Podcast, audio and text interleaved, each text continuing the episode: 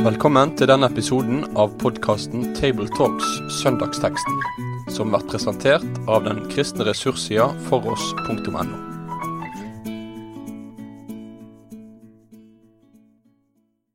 Hjertelig velkommen til en eh, ny episode av uh, Tabletalks, eh, søndagens tekst, hvor vi skal snakke om søndagens preiketekst.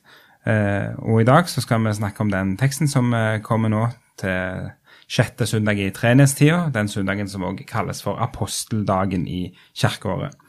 og helt siden Ålkirka så har aposteldagen blitt feira, nærmere bestemt 29. juni. mens i det norske kirkeåret så legger man til sjette søndag i trenestida. Så er dette i år klaffer det godt. I år så er det 1. juli, så i år er vi nær det som er apostelgjerningen, aposteldagen. Det er en dag vi feirer til å, til å minne om eh, at Peter og Paulus ble martyrer i Roma, sånn som tradisjonen har pleid å si. Og det er òg at i kirken i dag så vil den liturgiske fargen være rød til minne om blodet, martyrblodet. Og så passer jo det ellers at vi feirer denne dagen i trenighetstida. Eh, trenighetstida som er denne perioden etter pinse, hvor vi eh, markerer og, og, lever i, eh, i eh, pinsens tid, der ånden er gitt, og der eh, Jesus er foran opp til himmelen, og, og der vi eh, som kristne skal, skal tjene Han og, og, bringe ord om Han videre. Og når vi markerer aposteldagen, så passer det seg at det er i pinsetida, i treningstida, i den tida hvor åndens virke skjer i menighetene. For oss å snakke om denne teksten i dag, så har jeg med meg mine vanlige eh, samtalepartnere, som er Toril Slottsveen Asp. Og Sverre Bø. Og så er jeg sjøl Knut Kåre Kirkholm, og er den som skal styre litt ordet. Det er Toril som skal få gleden av å lese denne teksten fra Matteus 16, vers 13 20. Da Jesus kom til distriktet rundt Cesarea Filippi, spurte han disiplene sine. Hvem sier folk at menneskesønnen er? De svarte, Noen sier døperen Johannes, andre Elia, og andre igjen Jeremia eller en annen av profetene. Og dere, spurte han, hvem sier dere at jeg er? Da svarte Simon Peter, Du er Messias, den levende Guds sønn.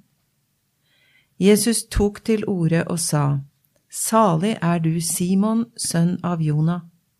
For dette har ikke kjøtt og blod åpenbart deg, men min far i himmelen. Og jeg sier deg, du er Peter, og på denne klippen vil jeg bygge min kirke, og dødsrikets porter skal ikke få makt over den. Jeg vil gi deg himmelrikets nøkler. Det du binder på jorden, skal være bundet i himmelen og det du løser på jorden, skal være løst i himmelen. Så påla han disiplene ikke å si til noen at han var Messias.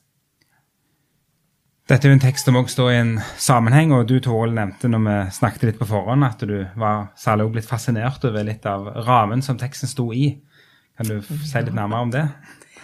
Ja, rett før den teksten vi leste, så refses jo disiplene litt fordi de ikke forstår. Og rett etterpå at Peter hadde kommet med sin bekjennelse, så begynner han jo å rette seg til Jesus og sier han må bli fridd fra sin lidelse. Gud må bevare han fra lidelsen som Jesus sier skal komme. Og jeg syns jo det er rart at disse tingene skjer så tett på hverandre. Og i det ene øyeblikket så har han altså en helt unik bekjennelse av himmerikets sannhet i teksten vår. Men mange ganger så føler jeg også at jeg er Jeg kan formidle noe fra Guds hjerte som jeg tror han har gitt meg, og så um, rett etterpå, i dagene som er etterpå, så kan jeg leve veldig tomt da. ikke sikkert jeg er verken en god kone eller god kollega eller noen ting, og føler meg veldig uåndelig. Og så syns jeg det er så trist å tenke på at jeg på en måte går så inn og ut. Men den teksten her ble veldig trøstefull, fordi at når Gud åpenbarer, som han sier her, dette har ikke noe menneske åpenbart for deg, det er Gud som har åpenbart det for deg, så tør han å la det skje i oss akkurat sånn som vi er. Helt jordiske. Og så bare legger han himmelrikets sannhet i oss og gjennom oss. Og så går vi videre sånn. Litt sånn inn og ut, da. Av erkjennelsen, ja. Ellers så slår det meg òg at det er en veldig sånn kontrast her mellom hva sier folk, og så sier folk noe, og så hva sier dere. Så er det jo òg en eh, Det er jo en sannhet som, som passer godt i dag. tenkte jeg bare, så, Hvis du ser hva folk sier, da, de, de snakker om uh, at han er Johannes, han er en av profetene, han er Elia, han er, han er Jeremia. så ser nærmest for seg at det er den gjenoppståtte uh, skikkelse eh, fra enten Det gamle testamentet eller døperen Johannes, da, som jo òg Herodes vel trodde eh, når han hørte om Jesus. så må det Folk tror ikke at Jesus er noe ingenting, de tror at han faktisk er noe voldsomt. og likevel da, så er kontrasten mellom folk og dere den ble jo så til de grader stor. For her er det jo at et kristen vitnesbyrd for første gang får lyde fra disiplene sin munn egentlig. Ja, for det er det virkelig. Eh, hvis vi følger enten det er Matteus, Markus eller Lukas, så ser vi at dette er den første gangen at noen av disiplene bekjenner at Jesus er Messias. Mm. Nå er det likevel noen overraskende forposter, f.eks. For at de onde åndene som konfronteres av Jesus, de vet hvem han er, og de sier høyt 'Du, Guds sønn', eller Messias. Men da ber Jesus dem om å tie stille. Han skal ikke introduseres eller bekjennes av noen sånne instanser. Ehm, stemmen fra himmelen lyder også og sier at han er Guds sønn. Men dette er første gangen disiplene sier det, og det blir som et vendepunkt i hvert av evangeliene. Så det er, det er virkelig en kjernetekst. Mm. Men jeg tenker også at vi som er vant til å lese i Bibelen, vi reagerer kanskje ikke så veldig når vi leser at du er Messias, den levende Guds ånd, for dette kan vi jo. Mm. Men jeg tenker på han som gjorde det den gangen, og som sto og så inn i et kanskje litt trøtt, eh, støvete ansikt, en helt alminnelig snekkersønn fra Nasaret, ute i en liten landsby. Og selv om de hadde sett mange ganger at Jesus var spesiell, så klarte de jo ikke å begripe helt hvem han var. Og det blir liksom så tydelig at det er en Guds åpenbaring, for han kunne ikke finne på det sjøl. Det var jo ingenting som utstrålte en sånn himmelsk herlighet, tror jeg, der de satt og prata sammen. Mm. Og så bruker han altså ordet 'du er Messias'.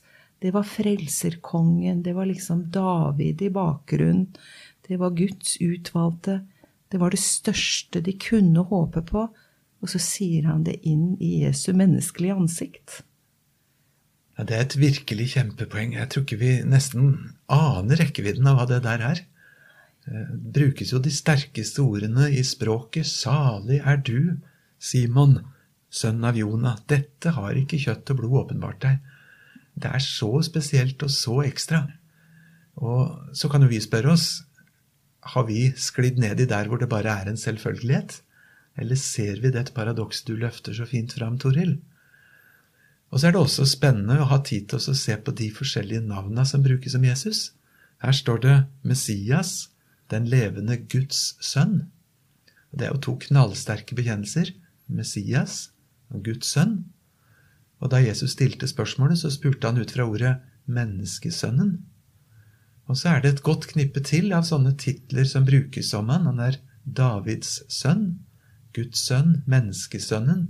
Han er Herren, han er Messias, og enda flere uttrykk.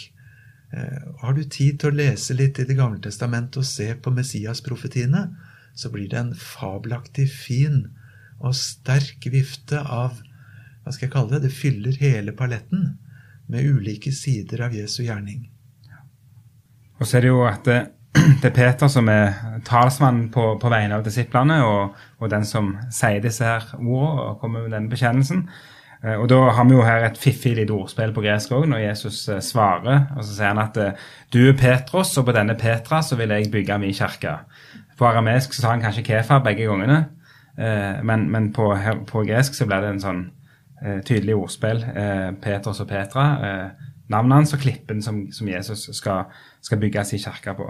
Og så tenker jeg at det, det, dette er en type tekst hvor det blir naturlig å, å, komme inn på dette kompliserte spørsmålet, for dette er jo en tekst som, eh, som eh, har en voldsom virkningshistorie i, eh, i eh, kirka. Eh, hva, hva er det egentlig som skjer her? Er det, er det pavedømmet som innstiftes, eller er det noe annet? Eh, her er jo et, en tematikk som jeg jo tenker at vi, vi bør berøre litt i en eh, fall en forberedelsesfase av en preike over den teksten. Og så er det jo ikke sikkert at denne trengs å sies alltid i alle sammenhenger, men, men vi må iallfall reflektere over det. Det tenker jeg er en naturlig ting. Um, jeg, når jeg leste litt på forhånd, så, så, så, sånn, så er, det, er, det, vel sånn at uh, skillelinjer ofte går over. Er det, er det, liksom, er det Peter uh, som er klippen som Jesus skal bygge kirka på, eller er det først og fremst hans bekjennelse uh, som er fundament? Og det er vel ofte der protestanter og katolikker skiller litt vei når, de, når en går inn i, i denne problematikken. Og historisk sett så virker det som at det har vært vel så vanlig å tenke seg at det er et fokus på bekjennelsen. F.eks. Origenes han sa, skriver at uh, hvis vi sier til oss sjøl 'du er Kristus, den levende Guds sønn', da blir vi òg Peter. Så, men så smelter jo veldig fort personen og bekjennelsen i sammen, og så får vi en tradisjon òg for at det er uh, personen og embetet som er innstifta, som, som, gjelder her, da. Så, så, her har vi gjerne noen tanker om, om hvordan vi skal angripe dette her bare si at hvis det er personen som er tenkt, så syns jeg det er en underlig klippe. For når det kommer den hendelsen rett etterpå, hvor han misforstår egentlig Guds gjerning, og absolutt ikke ser ut som en leder som virkelig, virkelig har skjønt det, og senere når han fornekter og, uh, og er liksom den som står på og detter sammen sånn annenhver gang, det vil ikke jeg kalle en klippe sånn personlighetsmessig. Uh, I hvert fall. Og så tenker jeg det er et lite element her også at dette at Peter, selv om han har dette navnet, så sier han jo ikke 'salig er du, Peter, klippen', men han sier 'salig er du, Simon, sønn av Jonah'. Og når han også bruker det den gangen han sitter og spør 'elsker du meg', så, så tenker jeg at han, han holder også Peter fast som den jordiske mennesket han er, samtidig som han får del i himmelens herlighet. Og, og ser, det ser ut som Jesus' største glede kommer til uttrykk når noe fra himmelen virkelig går opp for et menneske, eller blir åpenbart. For det ser han jo også i, i Lukas 10, 21. Han jublet fordi Gud åpenbarte det for de som ikke var de store og sterke og vise. Og så sier han kanskje det samme her også. Og salig er du og så gleder Jesus seg over at et helt alminnelig menneske kan eh, bekjenne sannheten. Så der er han kanskje ikke liksom klippen på den måten vi tenker oss, liksom det store, sterke som aldri vakler. Mm. Ja, det er så sant. Og jeg er jo veldig glad for å få lov til å bekjenne at jeg hører til i Jesu Kristi kirke, ikke i Simon Peters kirke. Ingen kan legge noen annen grunnvoll enn den som er lagt. Men så får vi lov til å bygge videre på den grunnvollen som er lagt i størst mulig troskap. Men så vil jeg også si at Gud bruker noen tjenere. En Maria Jesu mor og en Peter apostelen. Og han bruker noen på en slik måte at det blir noe helt spesielt med det de fikk være med på.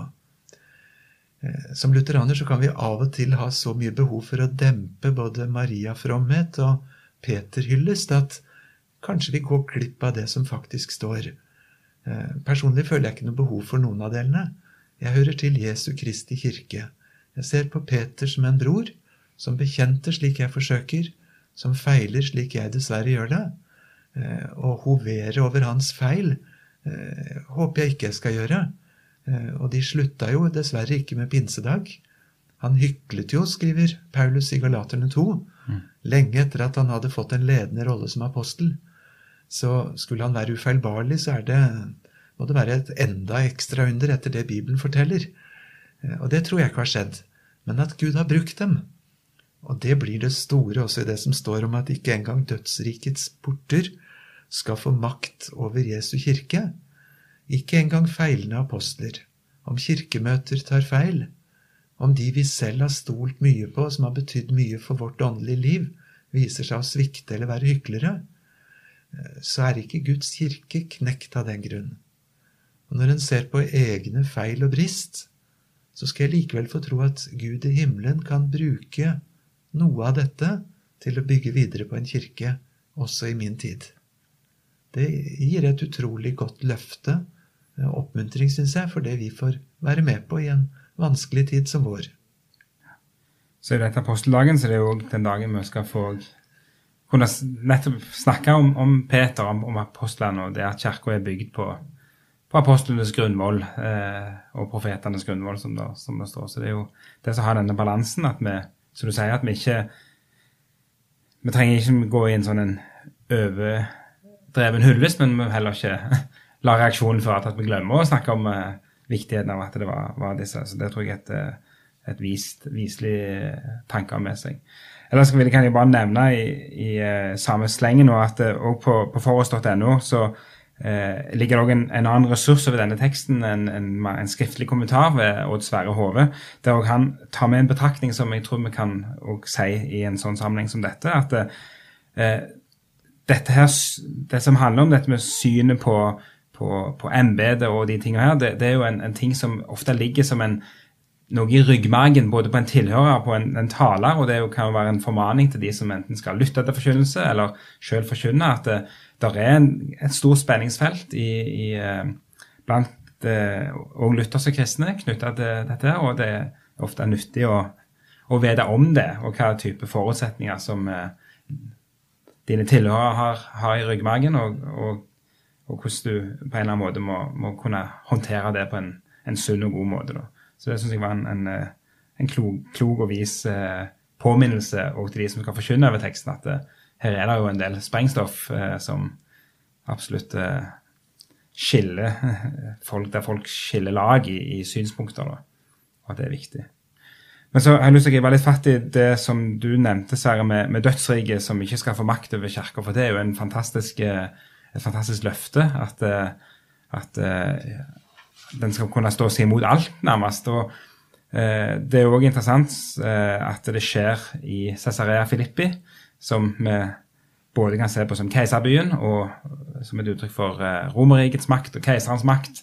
Eh, og at eh, flere påpeker at eh, dette området her fra gammelt av var knytta til gammel religiøsitet, og særlig dette med underverden, og, og, at dette området ofte ble, ble sett på som porten til underverden.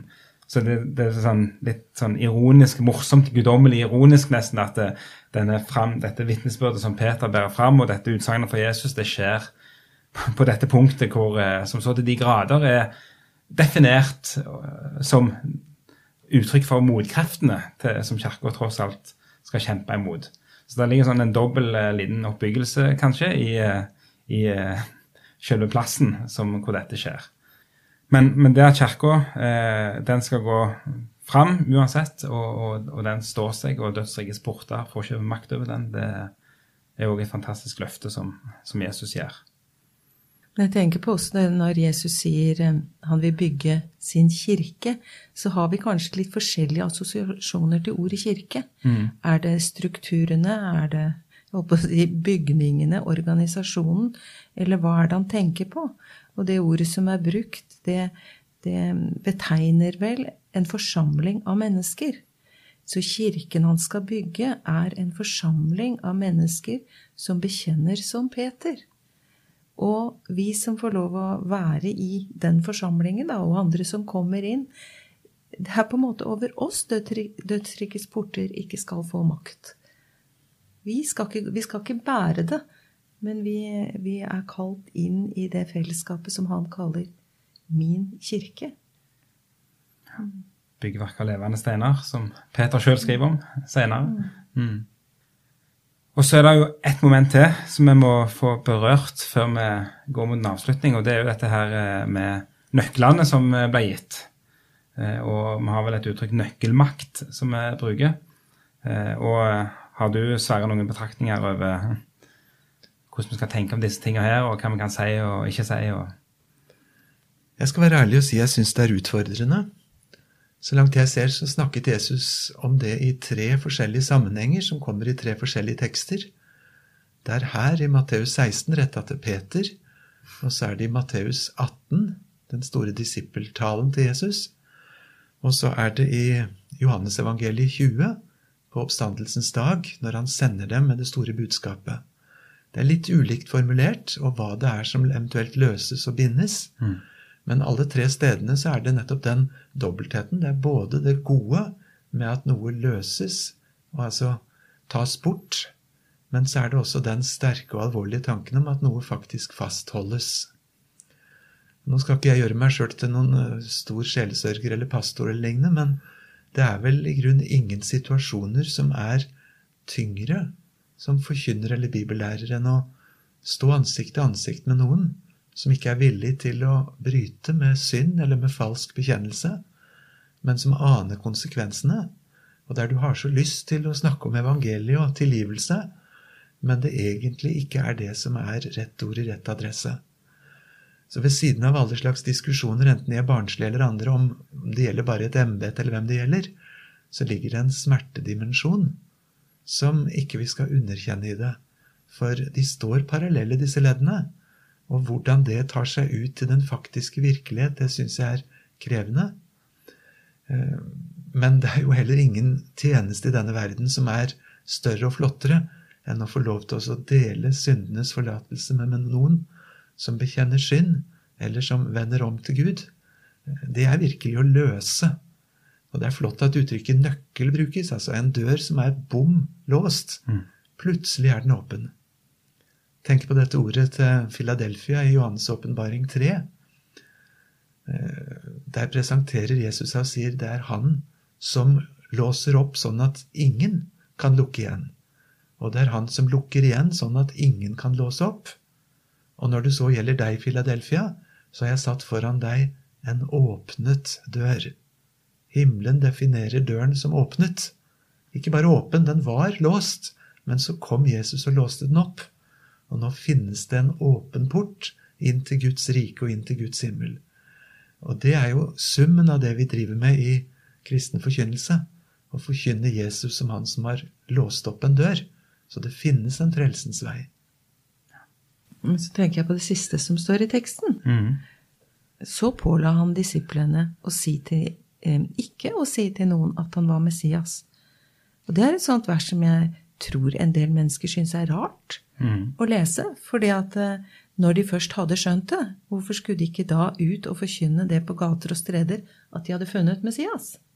Det fikk hun lov til, hun kanane, ikke kananeiske kvinnen, men hun Samaritanske. samaritanske Mm. kvinnen. Eh, Hun dro av sted, men hun sa 'Kan han være Messias?' Og her får de beskjed om ikke å si det. Jeg tenker, Kan det ha litt å gjøre med eh, for det første at tiden ikke var moden, og at mennesker hadde sånne type forventninger til Messias som en jordisk befrier, som ble feil? Men at disiplene også trengte litt mer tid til å få vite hva det betød å være Messias. Eh, For det viser seg jo igjen da i det Peter sier etterpå, eh, at han misforstår Guds frelsesgjerning. Så han, han legger kanskje noe annet i Messias enn det Gud gjør. Og det tenker jeg kanskje er en fare som mange opplever i dag også, i, i menigheter hvor den er den, den herliggjorte siden ved Messias.